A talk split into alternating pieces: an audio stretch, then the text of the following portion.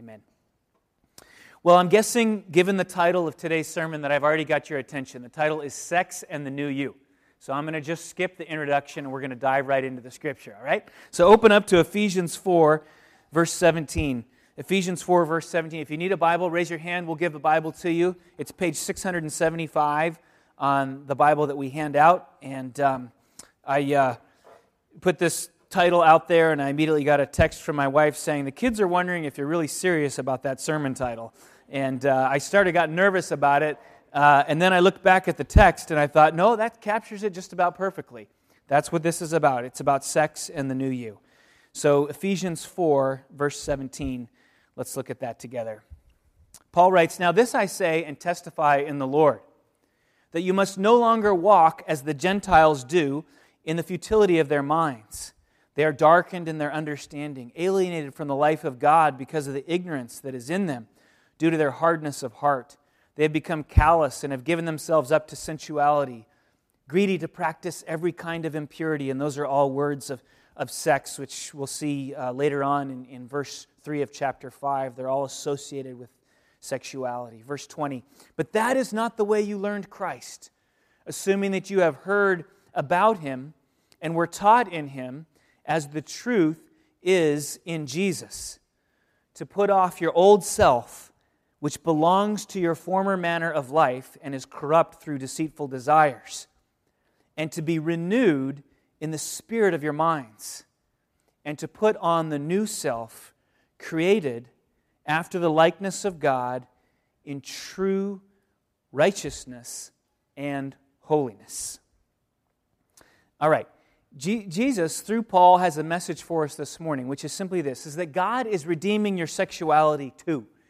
We've been looking at uh, all the ways that God is re- working his redemptive work in the book of Ephesians, and we find out that actually this part of our of how we're made is being redeemed as well. And in this text, Paul calls up two seasons. There's first of all the season, the despair of yesterday, and then the hope of today. So the despair of yesterday and the hope of today. Uh, now, remember, I want to remind you, this is a turning point in the book of Ephesians. We have been studying uh, chapters 1 through 3, really about uh, sitting in the truths of God. That we're chosen, adopted, beloved, redeemed, sealed children of God we, if you haven't committed that to memory, I encourage you to do that. Somebody came up to me after first service and she'd committed this to memory and seen God really working in her life in a special way. Chosen, adopted, beloved, redeemed, sealed children of God. When you're in a moment of darkness in your life, you need to be able to remind yourself, this is who I am. And that's what chapters 1 through 3 are all about. It's about sitting in the truths of God's love. In chapters 4, 5, and 6, now we're walking in the truths of God's love.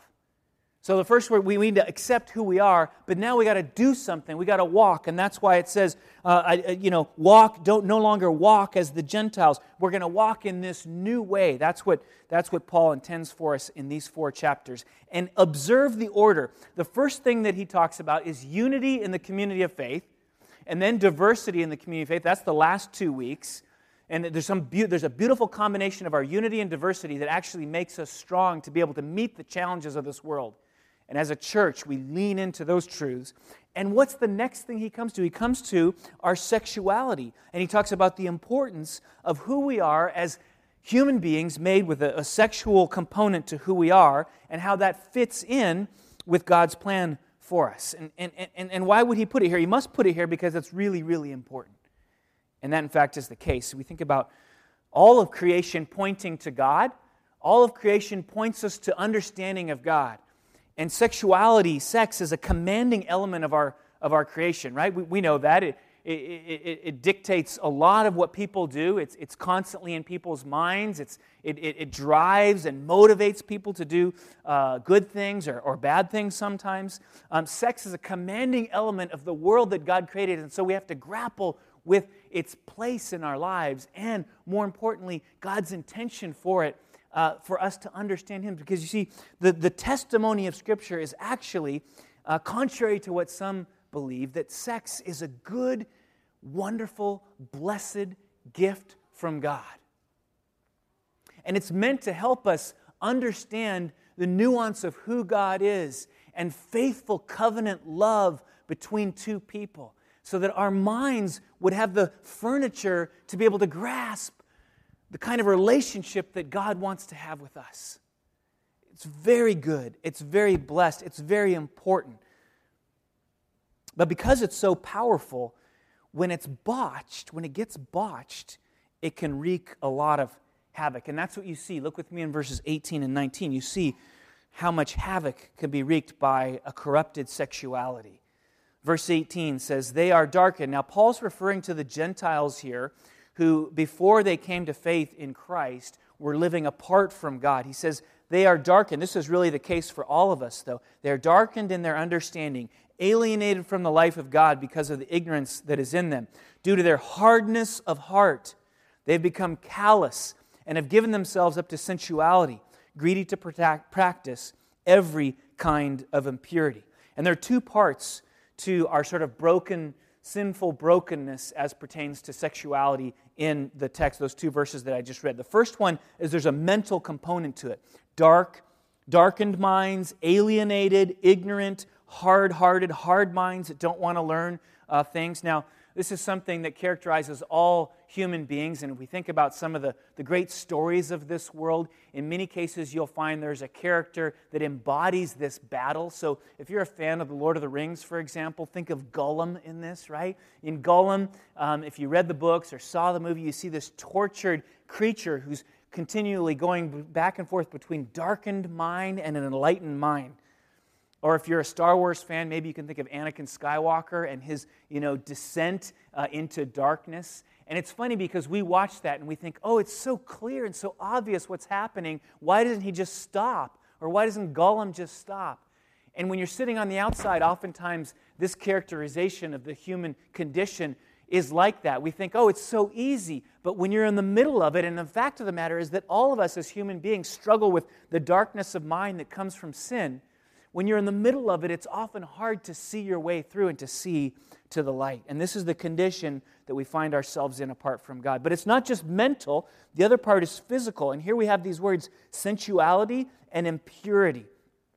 These are terms for corrupted sex, and, and we see them aligned with sexual immorality in chapter 5, verse 3, where it says, But sexual immorality and all impurity, that's the same word, or covetousness, that's the same word translated greed all right, so we're in this realm of sexual immorality, corrupted sexuality, a sexuality that's not what God intended for us in Genesis, but it's something that has been diminished and darkened, and we become alienated because of it.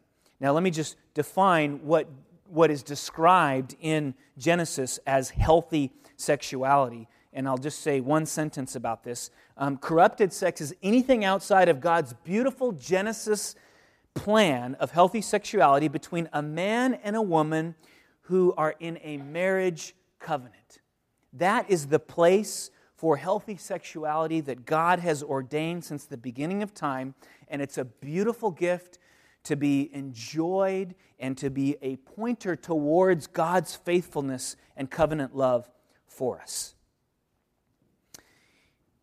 Now, accompanying the physical element in this text, you'll see that it also comes with a kind of a callousness, which means that there's a lesser, that just simply refers to a lesser and lesser ability to feel. And we see this oftentimes with corrupted sex. When sex has gone wrong, that our heart gets increasingly hardened uh, be, as a result of it. And, and of course, some of the worst cases when you see people, women who've been ensnared around the world. This is a huge epidemic right now, ensnared in the sex slave trade, and their hearts get hardened because they're abused continually, and they have an incredibly difficult time coming out of that lifestyle. And I thank God for the people around the world, so many Christians around the world who are pursuing these women to help them come out of this broken callousness that, has been the result of the abuse uh, that, that people have taken their bodies through.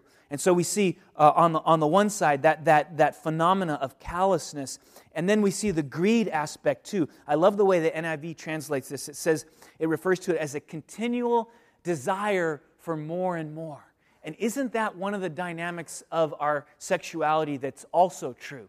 That when it gets broken and gets sideways, it's like we want more and more, but then it begins to satisfy less and less. And so we look in darker and darker places to meet those needs, never feeling, never feeling fulfilled, but continuing to search in deeper and darker places. Two experiences have alerted me to the, the, the force of this topic in our lives and how important it is as we think about not just following Christ, but life in general. The first one is 18 years of walking with dozens and dozens of people, mostly men, as they walk down dark paths of sexual corruption, dark paths of alienation, um, struggling with porn and lust and adultery and marriage issues, and, the, and, and seeing the inner anguish of that day in and day out. I've seen this for 18 years. I've walked with people through this. I've seen families destroyed, marriages broken. I've seen people lose jobs as a result of their inability to control the impulses and the struggle with sexual sin. Or maybe they haven't lost a job, but they're being eaten up on the inside, and their faith becomes anemic because they're feeling so guilty and struggling with so much. And you just, you know, the internet came on the scene, and we just poured jet fuel on this whole problem because it becomes so easy to access all of this on the internet. And so it's an epidemic in our world right now, and it's incredibly destructive. I have even seen suicide as a result of this struggle. So I know how important this is. What Paul is saying, and maybe why he puts it third up in the book of Ephesians as he begins to talk about walking in the ways of God. But I had another experience recently. Uh, I spent three and a half months apart from my best friend of 21 years, my wife. And it was intent, we made this decision prayerfully and, and carefully to bless the family by staying behind here while they went to do a, a, cultural immersion program in Europe for three months and to learn to speak French and, and learn the culture. And it was a good decision, but it was difficult. And God did something in me. Uh, I had no idea how the loneliness of that three and a half months would help me to appreciate more fully and understand on a new level what many of us, many of our single people, wrestle with on a day to day basis. And I know three and a half months is, is not that long, and, and many of you told me such when I tried to complain about my situation. But it was humbling, and I hope and pray made me a little bit more understanding, and I think a little bit more in tune to what we're talking about in this text here. And what I was reminded is that apart from God, I can do nothing, right? That's true for all of us, which leads to the second point. So the first point is the despair of yesterday. The second point is the hope of today, because Paul wants us to know that there is hope in the middle of this struggle. Look with me in verse 20. After he sort of outlines, you know, some of the issues, he says, But that is not the way you learned Christ, assuming that you have heard about him and were taught in him, as the truth is in Jesus, to put off your old self. Now, time out for a second. We, we need to talk about this statement the truth is in Jesus. And some of you are visiting for today, your first time you've been here, or maybe you're just coming uh, a few times and you're thinking, oh my goodness, this, these are crazy people. They're talking about sex in church. And, and wow, I didn't bargain for this. I didn't expect all this. Um, and you're wondering, what, what is this going to do to my life and how does this change everything? We need to pause and just say something very important right here that the very first thing in your spiritual journey is for you to grapple with the truth. And here's the interesting thing about this text this text tells us that the truth is not merely an idea, the truth is a person Jesus Christ. And so, if you're in that place where you're sort of seeking and searching, first of all, man, we want to be the place where you feel comfortable to do that. So please be with us, be honest. We don't care. Just let this be a place where you seek and you search. But I want to encourage you in that process, don't think just about ideas, think about a person. Truth is not just merely an idea, truth is the person of Jesus Christ. And, and the, the, the Christian teaching is that Jesus is not dead, is not a dead person. He rose from the dead. And so it's, a, it's about a relationship with a living Lord. And once you begin to connect yourself to this person, Jesus, you will see that Jesus is the most loving, gracious, kind, amazing, wise, sacrificial leader that this world has ever seen. And that he wants to apply all of his goodness and love to you. And the greatest moment of that was on the cross when Jesus hung there to die, an atoning sacrifice for our sin, so that we could be reconciled to the Father. And he demonstrated his great love for us in that moment. And the way that you begin this walk, this relationship with Jesus, is through faith. How do you reach out and shake Jesus' hand and begin this? It's by faith. Saying, in your mind, in your prayerful mind, Jesus, I believe you're out there. I don't know everything about you, but what I know I like and I want to begin to follow you. I want to know what it means for you to be my Lord. I want to know what it means for you to be my Savior. See, that's, that's the essence of, of it all right there. So start there. And then, and then after we get that part, then we start to think about what does it mean to be a working person? What does it mean to be a married person or a single person in light of who Jesus is? What does it mean to be a sexual person? What is it? See, every piece starts to get dealt with in life after we make that first step. And so, please, that is the key. That is the first part. But once we start following this Jesus, having a relationship with him through faith, three things happen right here in this text. You put off the old self, you're renewed in the spirit of your mind, and you put on the new self. Putting off the old self, I think, is another way of talking about repentance. Uh, it's acknowledging sin, in this case, sexual sin, and it's turning away from saying, I don't, I know that's not right. I'm going to turn away from it, and God, I need your help to help me walk in the other direction. That's what repentance is. We start a relationship with God by repentance from sin, but you may not know this. If you're ever in a dry spot, if you're struggling with your faith right now, repentance is perhaps one of the greatest way for you to jumpstart and revitalize your faith. To just go to God and repent of sin and turn from it. That's what that word means. And allow God to work in your life. It's a starting point. Next, it says we're renewed in the spirit of our mind. And I love this because it's not just about having new thoughts, although it is about that. Our minds are changed, our minds are renewed when we come to Jesus. And we have new thoughts, a new vision for what life is supposed to be like. All of a sudden, the Genesis vision of life starts to make sense as we see it all tied together. So we do have new thoughts, but it's not merely new vision, new thoughts. It's also a new spirit. Do you see that? It talks about the spirit of the mind, small s. Did you know that there's a Holy Spirit, capital S, that's God, but there's each person has a spirit as well, small s. And there are many places in the New Testament that use the small s to refer to the spirit of the person. And that spirit inside of us, when we come to Jesus, is changed. There's a new, to put it in our common vernacular, there's a new vibe, okay, about the person. And I think a great way to talk about this vibe is that it's characterized by hope that, that the despair of yesterday no longer has to define who I am, but the hope of today, because of Jesus Christ and his resurrection, can begin to define who I am. And that spirit characterizes how we think and move through the world. And then, thirdly, it's putting on a new self. In the mystery religions around the time that Paul was writing, there were these different religions. They call them mystery religions. When they would do whatever they did, they would oftentimes put a new garment on the person. And Paul takes that new garment language and pushes it to a whole nother level. He says, not only when you come to Christ are you going to get a new garment on the outside, you are literally going to get a new self on the inside. He doesn't care just about what's on the external, but what's inside. Transformation. And some of us, with respect to our sexuality, are living with new garments on the outside. In other words, we're trying to show people that we're okay, but we're being torn up on the inside. And we're living out the despair of yesterday on the inside in sin and brokenness as it pertains to our sexuality.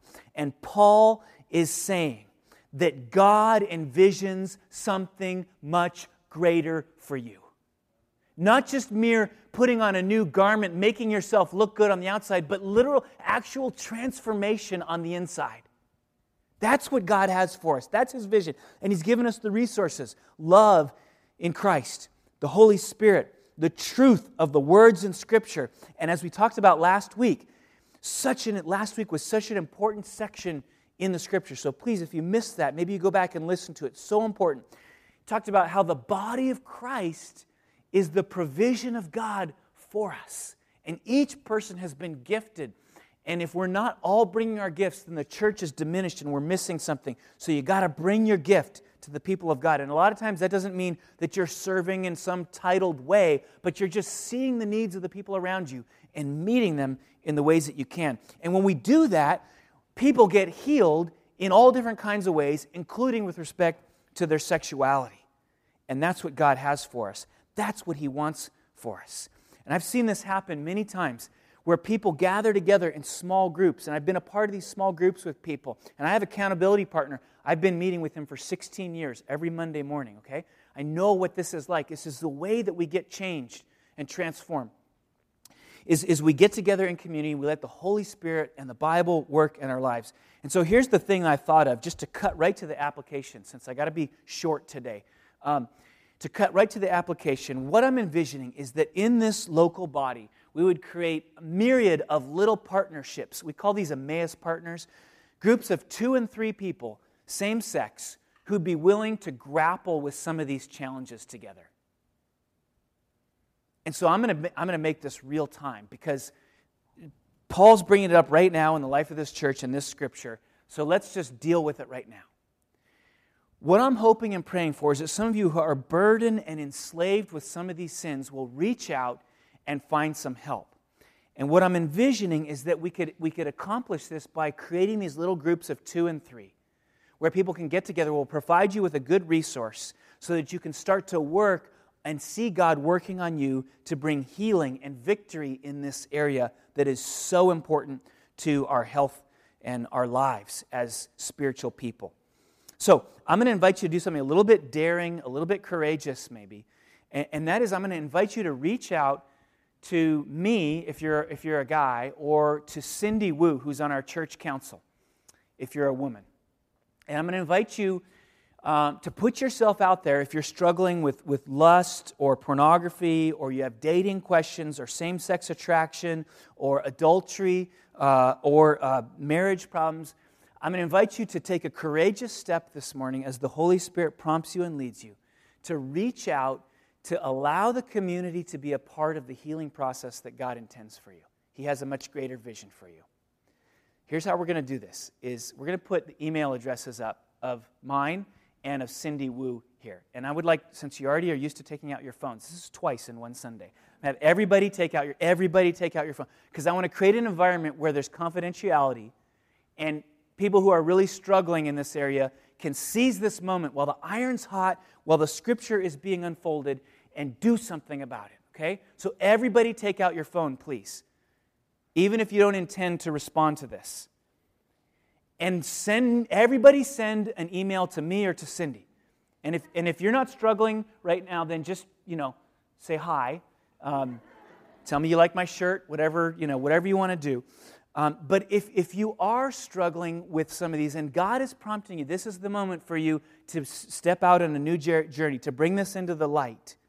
Okay, then say that and d- identify what you're struggling with. Is it pornography? Is it dating questions? Is it same sex attraction? Is it, um, is it uh, adultery um, or marriage problems? And depending on, on how you frame that, then we're going to we're going to we're going to work this through and create some partnerships or give you resources to be able to address this. And we want this to be confidential. So that's why we're just having these two people Cindy, who's on our church council.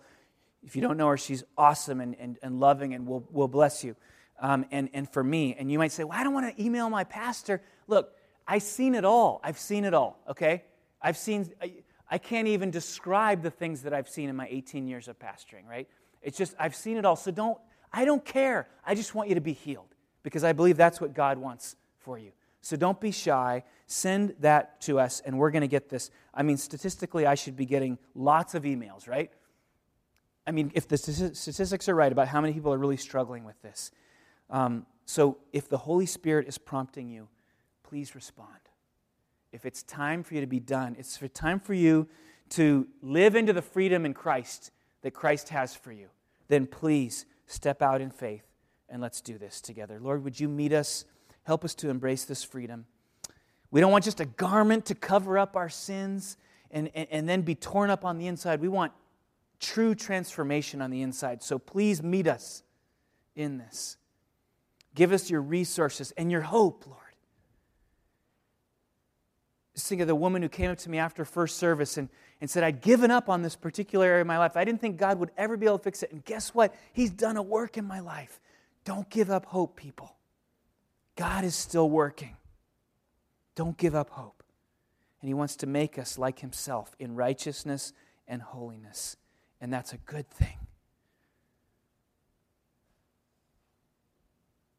Thank you, Jesus. Thank you for loving us so much that you want, don't want us to stay as we are, but you want us to grow. And we pray this in your name. Amen.